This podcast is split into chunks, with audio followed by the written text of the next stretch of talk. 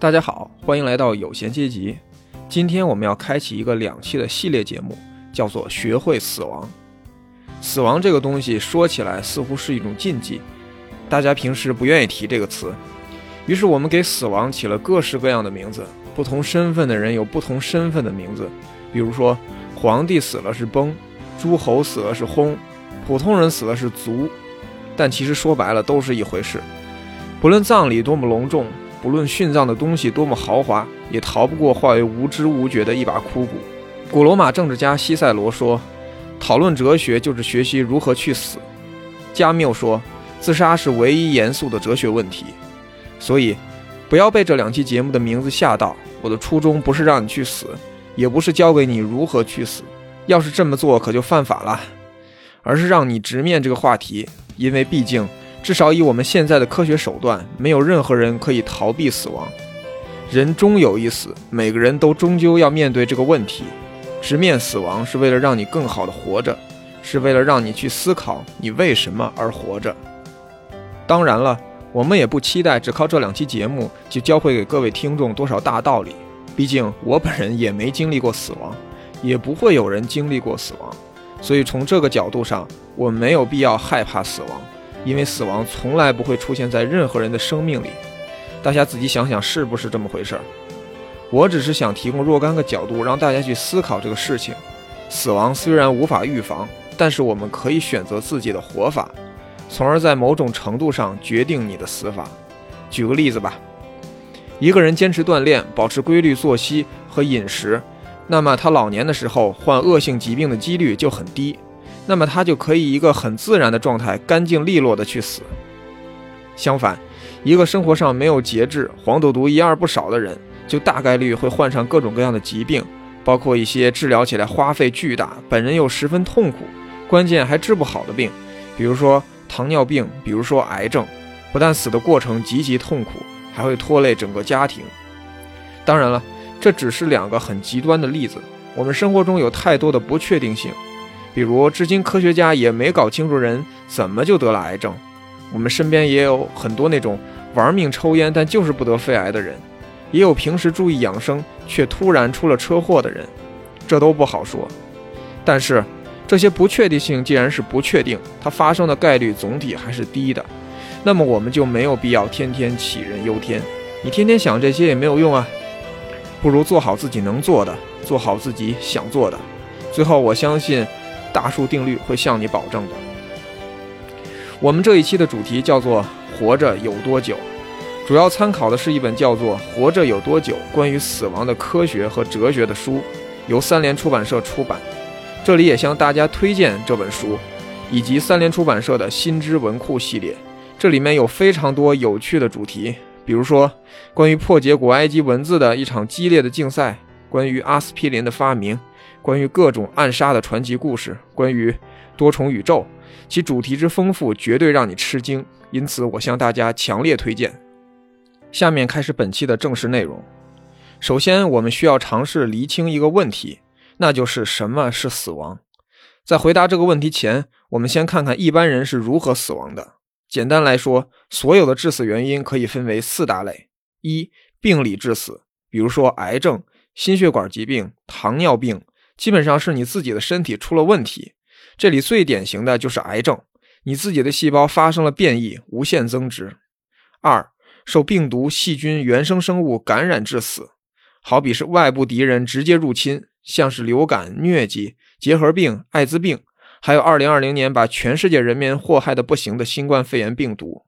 三、重创致死，这个就好理解了，像是受了外伤、车祸，甚至是战争中敌对的双方用枪炮互相射杀。四、各种有毒物质侵入器官致死，说白了就是毒杀，这里是侦探小说里最喜欢的桥段。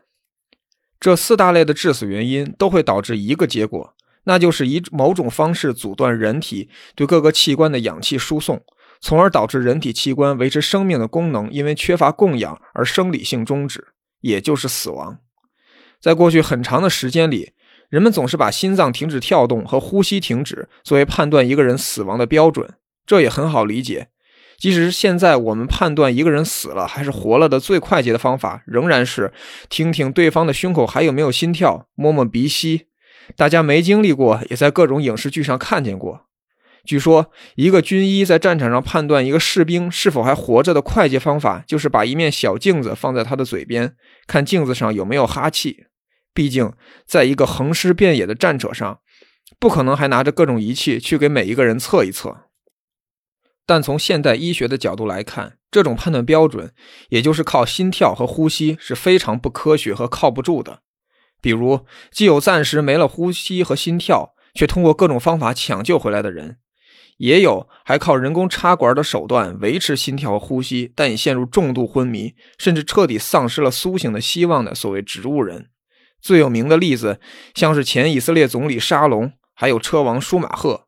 在这种情况下，我们似乎既没法说这个人死了，也没法说这个人还活着。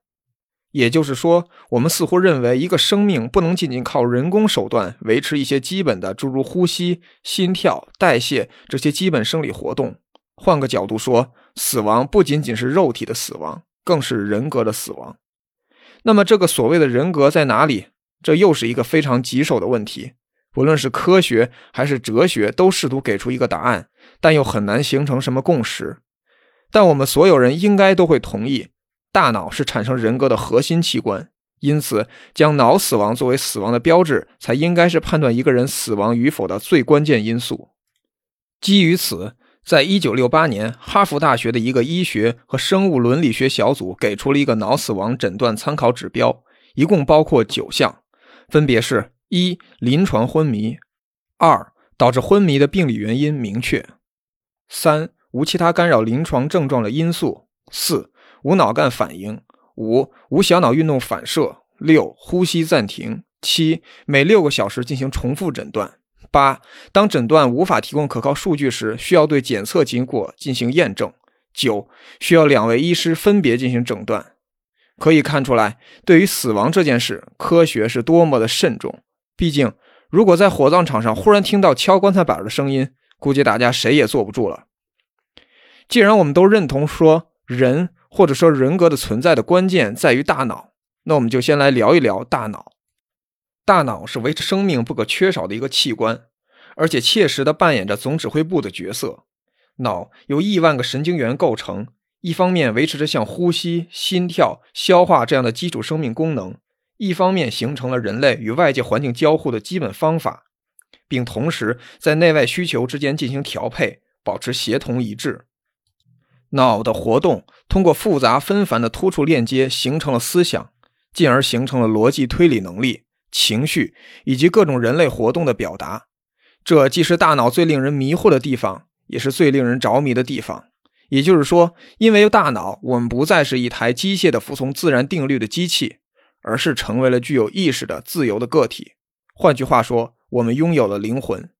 时至今日，我们仍然认为人类之所以有别其他动物物种，是由于我们由两种基本元素组成，一种是物质性的，即有形素朽的肉体躯壳，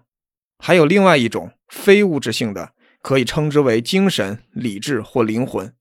可以逃离自然俗常的藩篱以及不生不灭的特性，通过各种不同的形式，在我们的肉身逝去后仍然长存于世间。举一个很有意思的例子吧。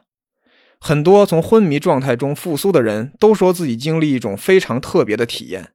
感到自己正处于生与死的临界状态，甚至感到了自己飘离躯体，或者进入了一条隧道，在隧道的尽头有耀眼的光亮，这就是所谓的濒死体验。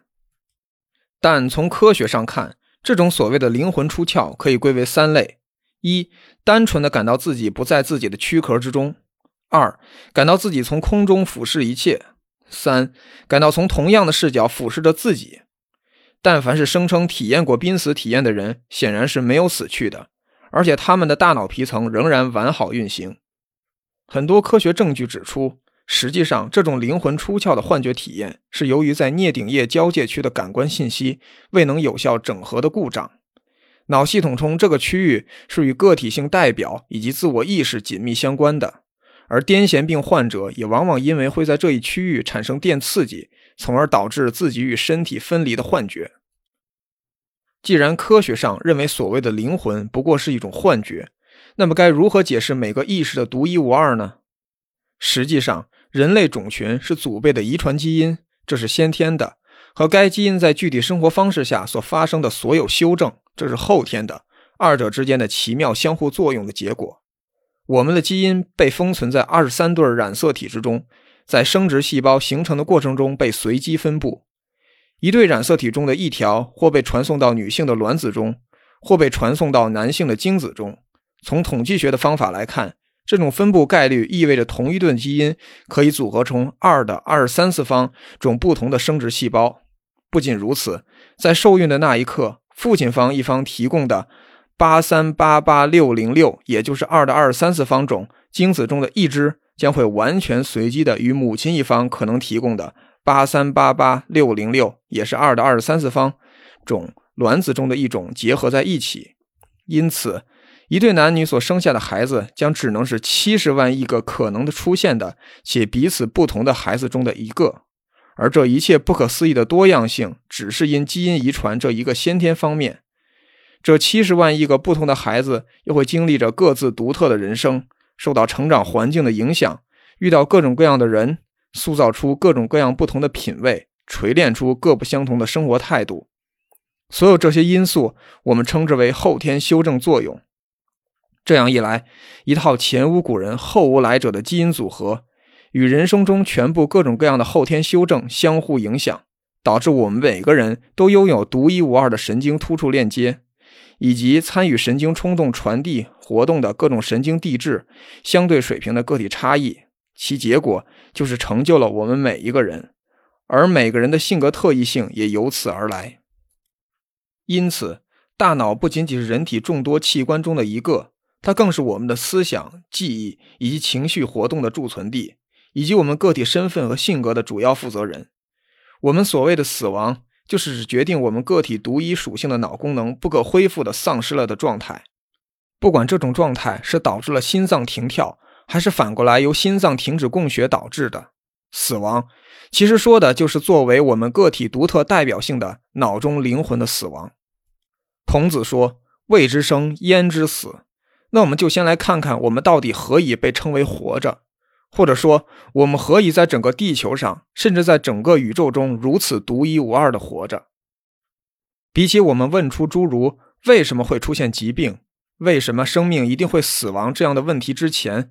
我们应该首先惊讶于生命居然会横空出世在这个曾经久久荒芜一片的宇宙之中。而这趟生命演化之旅又是如此的漫长。以地球来说，如果将从有生命诞生起的四十亿年时光比作一年三百六十五天的话，那么从一月一日开始，单细胞生物是地球唯一的居民，一直到十一月六日，第一批无脊椎动物终于出现了。十一月二十日，原始植物也加入其中。十一月二十四日出现了鱼类，十一月二十九日出现了昆虫，十二月三十一日初级哺乳动物诞生。而直到新年钟声前的三十分钟，原始人类才姗姗来迟。而在这部生命演化史之中，大约有 百分之九十九 的物种都已经灰飞烟灭了。从这个角度，生命的演化史也是一部生命的死亡史。我们都知道一个原理，叫做熵增原理，也就是热力学第二定律。简单的说，就是在一个孤立系统内，只能越来越混乱，而不是相反。这就很好的解释了为什么你的耳机线总是没完没了莫名其妙的腻歪在一起，而不是老老实实的分成两股。当然，蓝牙耳机的出现解决了这个问题。从熵增的角度来看，生命本身恰恰就是在对抗着熵增原理。生命本身就是一连串生化反应，需要依靠外界提供的能量来创建和维护极其复杂有序的结构，并实现细胞级别上的自我复制。对于这种秩序的维持，其代价异常高昂，它需要源源不断的能量供应，以对抗物质自发选择混乱无序结构的根本趋势。这样，生命个体与外部环境之间就形成了一种非平衡状态，而根据热力学第二定律，死亡代表着对这种自然平衡状态的回归，因而是无可避免的。具体到微观层面，随着时间的流逝，细胞在每一次自我复制的过程中都会造成一点点自我损伤，而它唯一要做的就是在彻底凋亡之前不断的繁殖，直到整个过程难以为继。因此，实际上我们每天都在经历着无数细胞的死亡，而正是以它们的死亡，生命才能继续下去。人的一生中总是在不断的发生着一长串的小死亡，并或早或晚的都将迎来一个由此导致的无可挽回的临界点。如果说我们有一天终会死去，那其实是因为我们每一天都要死去一点点。每个人都很羡慕长寿的人，但伴随着年龄的增长，各种疾病也找上门来，我们的生活质量会随之显著下降。但实际上，通过良好的生活习惯，我们完全有能力在高龄状态下依然保持基本生命功能。对于一百岁以上的老人的解剖实验表明，他们的死因往往不是典型的老年病，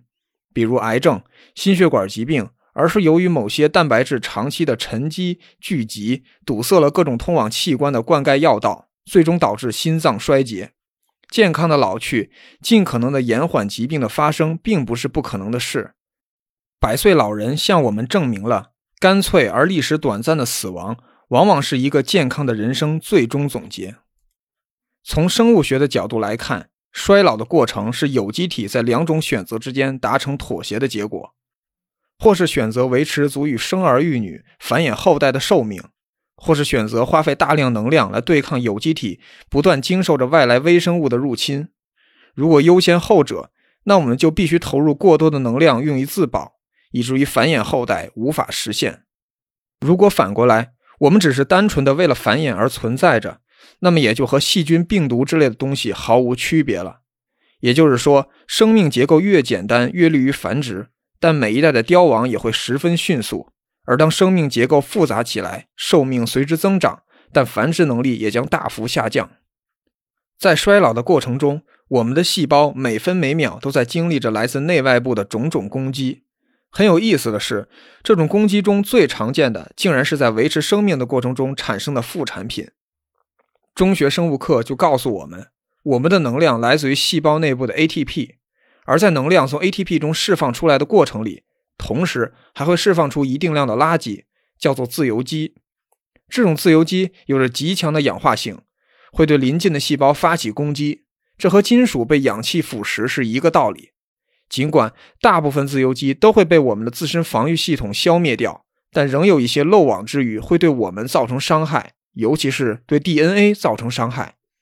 据估计，我们的 D N A 每天会受到一万次以上的自由基攻击。换句话说，我们是从细胞内部开始生锈的。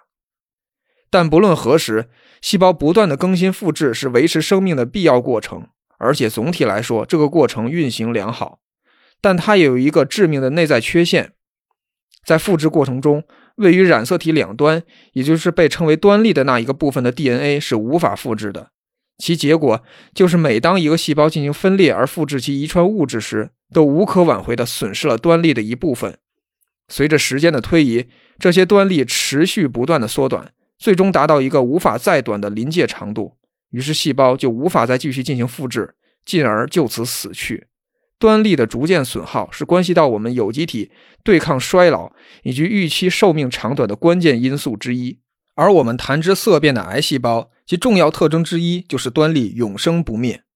正是因此，癌细胞有了无限的自我复制能力。整个过程是这样实现的：在绝大多数癌细胞中，肿瘤细胞会合成活性很高的端粒酶，而在正常人的体细胞中，这种酶大多数时候是被抑制的。端粒酶可以对那些在复制过程中没有得到复制的端粒进行再处理，从而使得肿瘤细胞能够无穷无尽的自我生成下去。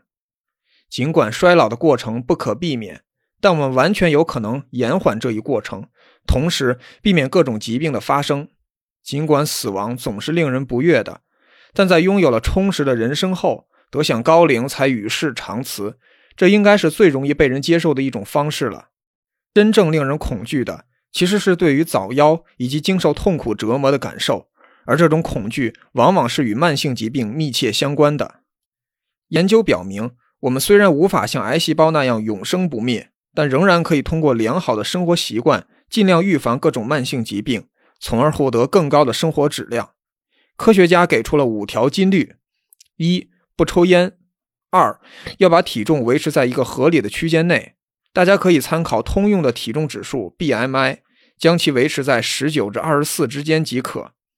三是摄取足够多的植物产品，如水果、蔬菜、谷物，这样可以有效地增强端粒酶的活性。四是每天保持三十分钟的体育运动。五是减少高糖、高油脂、高盐含量的食物摄取，尤其是快餐食品更是要尽量少吃。各位看看自己做到了几条。下面我们来谈谈人到底是如何死掉的。首先是慢性病，它包括心血管疾病、脑血管疾病、癌症、糖尿病、阿尔茨海默症，也就是老年痴呆等几种主要病症。据二零一九年的统计，我国国民致死率排名第一的是脑中风，第二是缺血性心脏病，第三是肝癌，第四则是慢阻肺，第五是肺癌。在作为发达国家代表的美国，这个排名第一的是心脏病，第二是癌症，第三是下呼吸道疾病，第四是意外伤害，第五是脑血管疾病。而放眼全球，排名第一的是缺血性心脏病，第二是脑中风，第三是慢阻肺，第四则是下呼吸道感染，第五则是新生儿疾病。可见，除了新生儿问题，在部分不发达国家和仍处于战乱的国家还没有得到解决之外，在其他几大致死原因上，世界各国是有着高度的一致性的。各种慢性病毫无疑问是人类的第一杀手。首先，我们聊聊心血管疾病。人们通常认为死于心血管疾病可谓善终，因为相比于癌症或者糖尿病，它通常会骤然发作，几乎在一瞬间切断向大脑和心脏的氧气供应，从而导致病人的迅速死亡。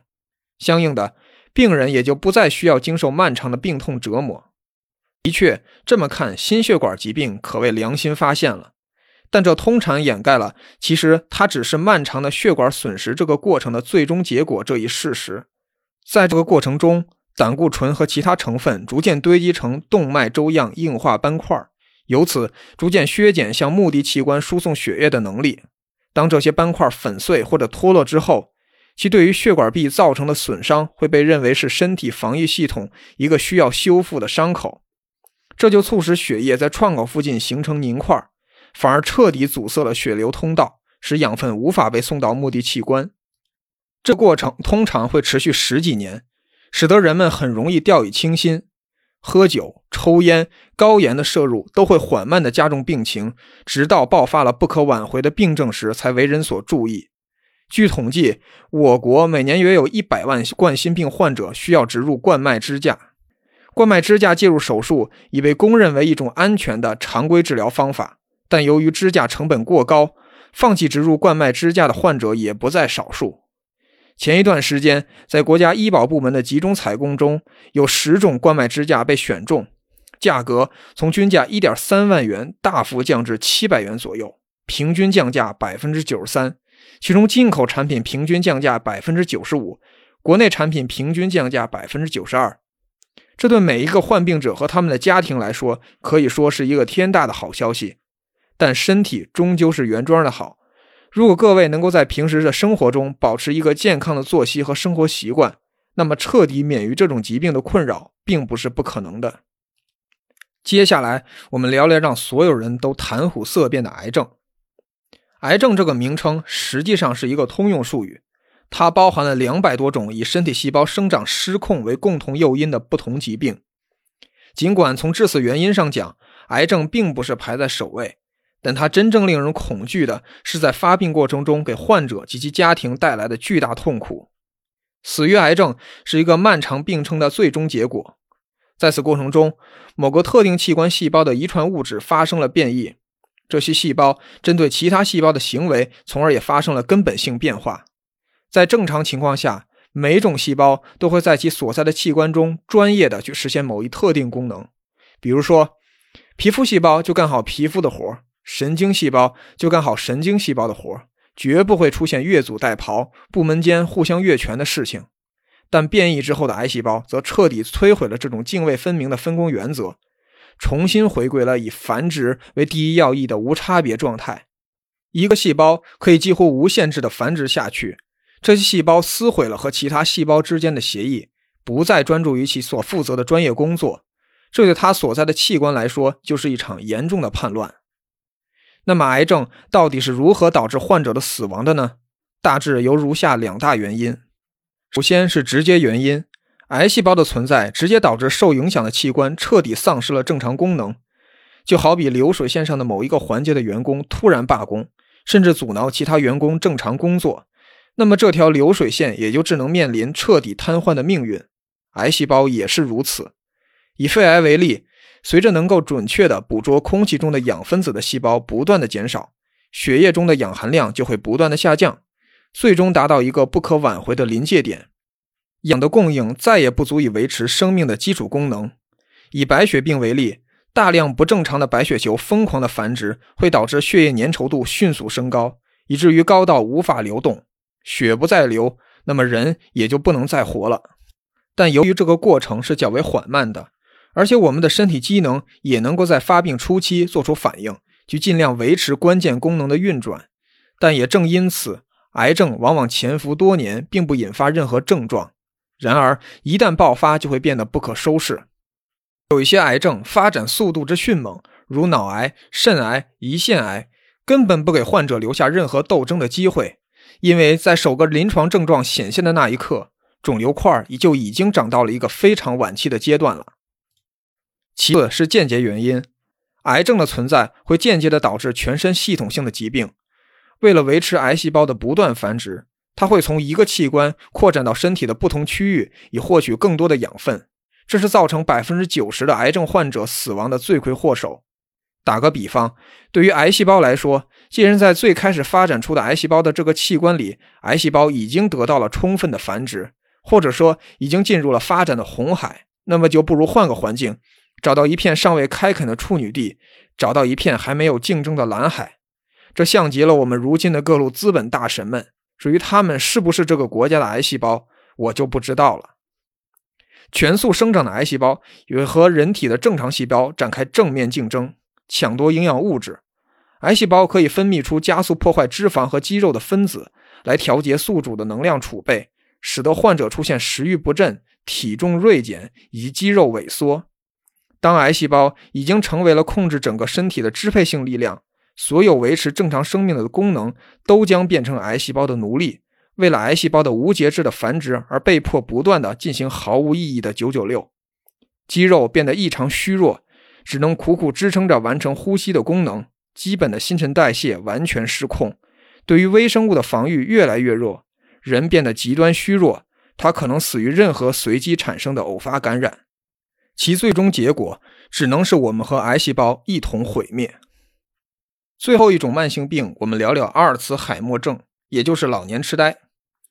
和心血管疾病、癌症相比，阿尔茨海默症这种神经退行性疾病的死亡率要小得多，但它依然令人恐惧，原因就在于它直接摧毁的对象正是我们赖以成为我们的本质，我们的人格。没有任何自然死亡像阿尔茨海默症那样具有人类的专属特色了。对于患者来说，死亡早在几年前就已经来临，而身体机能的停止只是对其进行追加确认而已。阿尔茨海默症最早是在一九零六年由德国精神病学家路易斯·阿尔茨海默提出的。在患病早期，患者普遍丧失了短期的部分记忆，并在完成一些日常简单事务时出现了不寻常的困难，但随着病情的发展，它会波及大脑中负责语言、情感和抽象推理能力的区域，从而引发对于病人个性的重大破坏。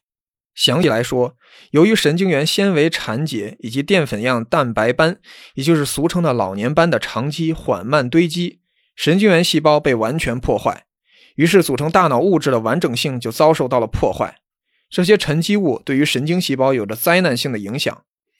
或是通过增加其对于氧化应激如炎症的易损性，或是直接引发细胞破坏。一开始，这些堆积主要发生在记忆和情绪有关的大脑区域中，即海马体和杏仁体。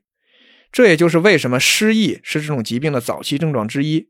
随后，病变就会扩散到其他关联区域，即使得各种认知功能逐渐遭受到破坏。除了认知能力的丧失，阿尔茨海默症还会导致受大脑控制的多项重要生命功能运转困难。比如在患病晚期，患者摄入的食物或者液体会误入肺脏，导致感染。这种吸入性肺炎在患者晚期是最常见的死亡原因。大脑退化对应着患者爱与被爱的能力，他的过往、人生经历以及人格个性的消亡，也证明了脑组织对于定义独立个体的重要意义。另外一个应当被注意，尤其是应当被今天的人们所注意的致死原因，就是细菌和病毒。仅在二十一世纪的前两个十年里， SARS、禽流感、H 一 N 一 流感、埃博拉、新冠就已经数次席卷全球。再往前追溯，结核、疟疾、天花、鼠疫、霍乱更是夺去了无数人的生命。甚至在欧洲人发现美洲大陆前，就已经存在并且相当繁荣的原住民，如印加文明、阿斯特克文明，就是因为对天花病毒毫无抵抗力，从而迅速灭亡的。据世卫组织统计，全球范围内每年因病毒、细菌、寄生虫引起的疾病而死亡的人数高达一千四百万，占全部死亡人数的 百分之二十。 许多名人也和这些流行病有着千丝万缕的联系，比如说牛顿正是因为躲避当时流行的大瘟疫而远走乡下，从而完成了一系列非常牛的科研成果。还有一些则不是那么美妙，如大哲学家黑格尔，据说就是因为喝了不干净的水而死于当时一场横扫德国的霍乱。另外，我们还不能忘记，约有 百分之十五 的癌症最初是由病毒或细菌感染引起的。正如法国微生物学家、巴氏杀菌法和狂犬疫苗的发明者路易斯·巴斯德所说的：“先生们，微生物才是我们这个世界上最后的主宰。”跟电视剧上风景如画、美轮美奂的城市景观不同，几乎所有中世纪的欧洲城市都弥漫着一股恶臭，素以浪漫著称的巴黎城所面临的悲惨环境更是受到了许多浓墨正彩的描绘。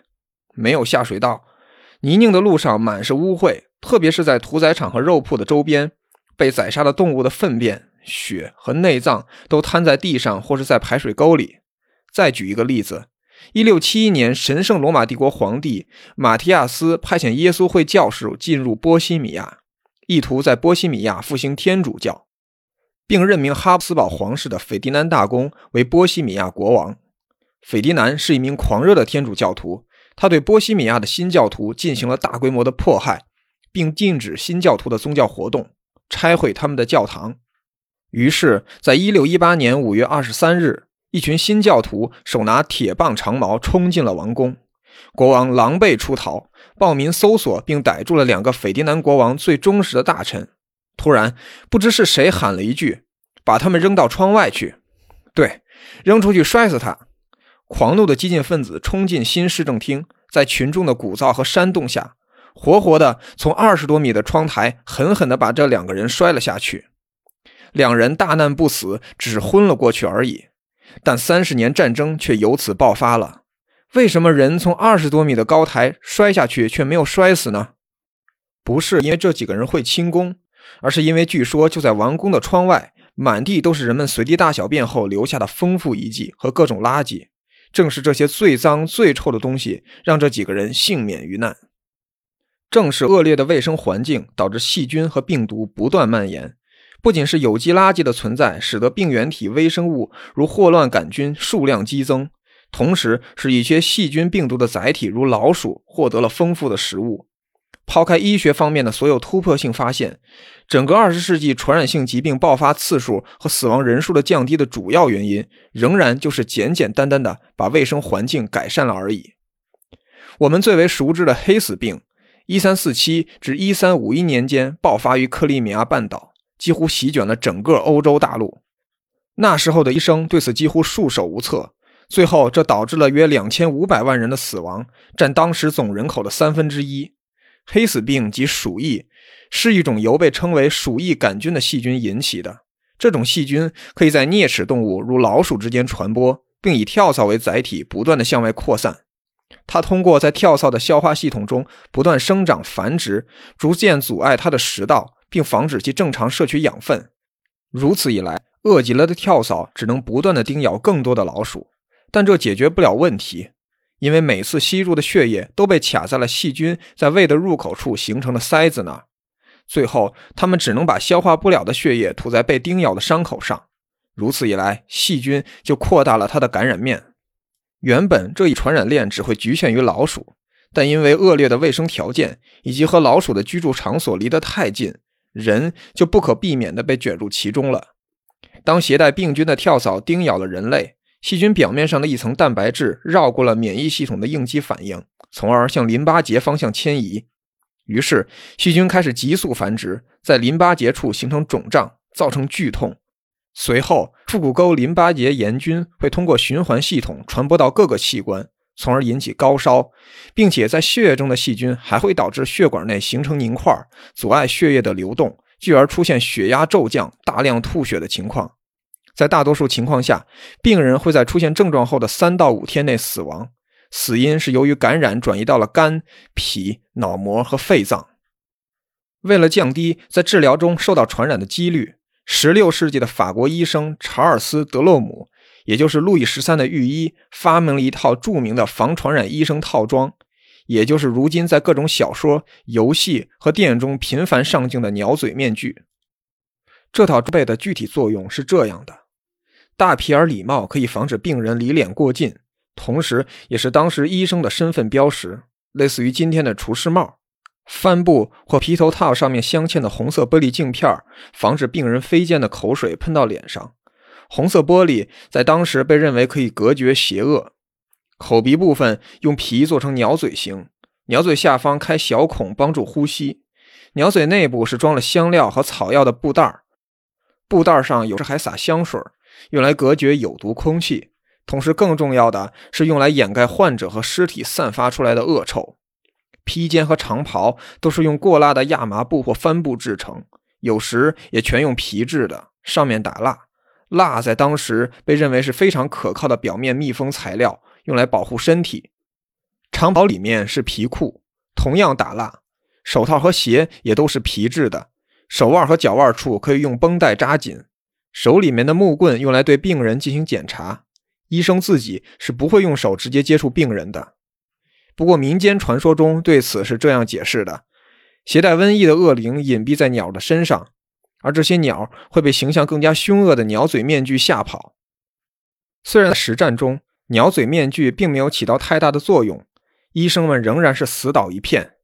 但这套服装却逐渐被人们和死亡联系到了一起。只要鸟嘴面具一出现，就会有人死。虽然医生职业的高尚在当时一直受人称赞，但是在民间，鸟嘴医生的形象就慢慢演变成了现在这样。英国首相丘吉尔向来以机智著称，说白了就是嘴上不饶人，妥妥的毒舌一个。有一次，南希·阿斯特子爵夫人讽刺他说：“温斯顿，如果你是我的丈夫，我一定会在茶里下毒。”丘吉尔则回应说：“太太，如果您是我的夫人，我就喝了它。”的确，相比于慢性病和各种病毒病菌，死于毒药的人数虽然不多，但总是会有各种各样的话题和故事相伴。比如说影视剧里经常出现的各种砒霜、鹤顶红，金庸小说里的三尸脑神丹、十香软筋散，都是神乎其神。很多毒药都来自植物，经过各种配比和熬制后制成，实际上在绝大多数植物体中都含有剧毒成分。甚至我们平时栽种的观赏性植物也不例外，比如夹竹桃，它的花非常漂亮，名字起的也漂亮，但它确实是植物界中毒性最强的物种之一。它体内的生物碱会干扰心肌细胞中钠离子 A T P 酶的活性，妨碍肌肉收缩，从而导致心脏骤停。一片夹竹桃花瓣中所含的生物碱的毒性足以让一个儿童毙命。另一种常见的有毒物种是紫杉，它通常作为观赏植物被栽种在城市里。这种植物的所有组成部分都含有一种紫杉碱，在人体中可以被肠道迅速吸收，并引发心脏骤停。古代的人曾用紫杉来引发人工流产，但结果往往是胎儿还没有什么事儿的时候，母亲就已经一命呜呼了。大自然的神奇之处就在于，虽然这些植物里的毒药对大多数生命来说都是碰都不能碰的东西，但偏偏有一些小生命却主动适应了这一切，甚至以此为生。最典型的代表之一就是帝王蝴蝶。在幼虫阶段，帝王蝴蝶的毛毛虫也含有大量的新源性毒素的马利金为食物，它将这些毒素储存在体内的某处，直至发展成成年蝴蝶。这种蝴蝶体内的毒素浓度是如此之高，以至于以它为食的鸟在尝试之后就会剧烈的呕吐，从而保证了这种昆虫的生存。但俗话说，魔高一尺，道高一丈，有些鸟在漫长的进化过程中竟然产生了对这种毒素的免疫，它们体内的细胞色素 P 四五零 可以在这种毒性分子蔓延开来之前将其转化为危险较小而且可以被有机体消灭的物质。可以想象，这场漫长的矛与盾的攻防战还将继续持续下去，直到世界末日。除了植物，很多动物也拥有毫不逊色的毒药武器库，比如说最有名的各种毒蛇、毒蜘蛛、毒水母。传说中的埃及艳后就是让毒蛇咬了自己一口后自杀的。所以我们先来聊聊蛇毒。毒蛇毒液中的有毒物质可不像植物毒素一样来自于结构相对简单的分子，而是由多种蛋白质组成的一种复杂混合物，其中可以同时包括促进消化猎物的多种酶，以及可以引发呼吸系统瘫痪和心脏停止的多种毒素。这些毒素也可以通过感染血管和肌肉，从而引发大出血和坏死。在毒蛇家族中，眼镜蛇科和蝰蛇科是杀伤力最强的。眼镜蛇科包括眼镜蛇、曼巴蛇、大海蛇、银环蛇，比如篮球巨星科比就被称为黑曼巴，足见其威力。除了显而易见的毒蛇，还有一些小动物虽然看起来萌萌的，但实际上浑身是毒。比如说，主要生活在哥伦比亚热带雨林中，大小仅有三十五毫米的金色箭毒蛙，它是目前世界上公认的最具毒性的脊椎动物。一只这种青蛙从毛孔中渗出来的毒素足以杀死两万只老鼠或者十个成年人。再比如，一种生活在澳大利亚的箱形水母，又称海黄蜂，是世界上毒性最强的海生动物。它有无数个最远可以伸出四米的触手，每条上都长着五十万个细胞。这些带倒刺的有毒细胞可以在与受害者接触的一刹那附着在其皮肤上。它分泌出的毒液含有多种可以引发剧痛的蛋白质，并且往往可以延续数个星期。在剂量较高时，甚至会麻痹心肺功能，使受害者在五分钟之内死亡。由于每只触手所含有的毒素都足以杀死五十个人，因此这种箱形水母是海洋生物致死案里的最主要源头。自一九五四年以来，约有五千多人死于此生物之手。听起来虽然也不是很多，但想想那种久久不能散去的剧痛，大家去澳洲玩水看美女的时候还是小心为上。但不论毒药产生于植物、动物还是矿物，其攻击目标往往是我们生命进程中最薄弱的两个环节：一是我们对于代谢能量源的氧气的绝对依赖性；二是它为控制整个身体所创造出的一套极端精密的神经递质协同机制。生物界的攻防演进策略就是瞄准这些最理想的目标。对于我们这些能分泌毒素的物种来说，在漫长的进化过程中，我们也慢慢锻炼出了察觉毒药，从而避免死亡的基本素质。在大多数物种基因中都存在着大量与味觉和嗅觉功能相关的基因，就证明了这一点。大多数毒药的共同特性之一就是苦，这种味觉适应性让我们人类避免遭受了很多中毒事件。对于人来说，分辨毒药是一个文明很重要的组成部分之一。对于植物和动物毒性方面的知识是一代一代流传下去的，比如我国最有名的神农尝百草的故事。民有疾，谓之药食，炎帝使草木之姿，察其寒温平热之性，辨其君臣佐使之意，尝一日而遇七十毒，神而化之，遂作方书以疗民族，而医道自此始矣。这还不够神奇，后来小说家又送给了神农一件核心装备。神农以赭鞭鞭百草，尽知其平毒寒温之性，嗅味所主，以拨百谷，故天下号神农也。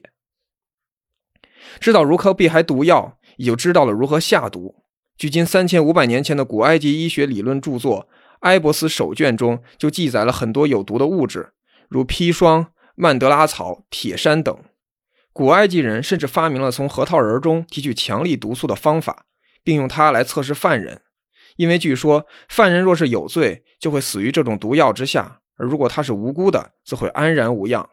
实际上我们知道，从核桃仁中提取的毒素名叫苦杏仁带，这种分子在穿过肠道的时候会发出氰化物。可以想象，那些在这种毒药下幸存的所谓的无辜者，最应该感谢的或许是那些技术不怎么稳定的炼毒师傅。我们首先聊一聊氰化物和砒霜这两个在小说、影视剧中出镜率最高的毒药。这两种毒药之所以有这么高的人气，主要是它们可以直接作用于我们吸入氧气，然后转化为 A T P 的过程中。氰化物可以飞快地与细胞色素氧化酶 C 相结合，那是一种参与 A T P 合成的呼吸链条中非常重要的蛋白质。这样，氰化物就阻断了这个呼吸链条，并阻止 A T P 的形成。结果就是细胞无法继续正常呼吸，而那些依赖持续氧气供应的器官就不得不停止工作了。砒霜学名三氧化二砷，无嗅无味，为白色霜状粉末，非常适合混在食物中神不知鬼不觉地完成下毒。砒霜进入人体后能够破坏某些细胞呼吸酶，使组织细胞不能获得氧气而死亡，还能强烈的刺激胃肠黏膜，使黏膜溃烂出血，亦可破坏血管引发出血，破坏肝脏，严重的会因呼吸和循环衰竭而死。电视剧里往往会用银针或银筷子来测试是否有毒，实际上银和砒霜并不能发生什么反应。实际情况是，古代的生产技术比较落后，致使砒霜里或多或少的有少量的硫和硫化物，其所含的硫与银接触就可引起化学反应，使银针的表面生成一层黑色的硫化银，从而达到了验毒的效果。但就是毒这么强的砷，却还同时充当着药品为人所使用。由于砷具有强烈的腐蚀性，因此对于一些皮肤病，比如牛皮癣，就可以涂抹一些砒霜，让这些不正常的皮肤坏死脱落。但科技不发达的时候，人们往往会滥用砒霜的这一点点微弱的疗效，无节制的涂抹，导致人遭遇慢性中毒。甚至古代贵妇还会把砒霜当作化妆品涂在脸上，好让脸显得更白一点。聊了这么久，今天的这期节目也差不多要结束了。这期节目可以算作是一期科普节目，但也不仅仅是一期科普节目。面对死亡这个非常严肃的话题，我们时常故意避而不谈。很多时候，这源自于我们对于生命和维持生命的机制还不够理解。如果我们认识到，为了维持生命所需要的如此复杂繁复的过程，以及生命发展到我们所见到的这个阶段需要跨过的无穷无尽的障碍，我们就只能惊叹自己有机会出现在这个原本可以是荒芜一片的世界上。就像是宇宙其他所有的星球那样，死亡并不是件反常的事件或者荒谬的来源，正相反，有机会活着才是一个奇迹。死亡是生命演化的先决条件，正因为人类出现之前无数生物的死亡，才使得我们有机会存在于这个世界上。未来我们自己的死去也将使得新一代的物种有机会出现。没有死亡的世界注定是死寂和僵化的，每一个个体先天的禀赋无法使其发生实质性的变化。比起宇宙一百三十八亿年的寿命，生命的存在几乎不值一提，也许过不了多久就会因为某个偶发事件而彻底消失。但正因为这些不起眼的生命的存在，宇宙被点亮了，它第一次借助我们的眼睛和其他的感官认识到了自己的存在。也正因此，生命是独一无二的，是无与伦比的。与其时时刻刻笼罩在对死亡的恐惧中杞人忧天，倒不如利用好我们的一生，庆祝我们有机会参与到这场难以想象的伟大历史中来。尽管每个生命必将归于死亡，但归根结底，战胜死亡的方式就是笑着面对。因为死亡，那可是人生要做的最后一件事啊。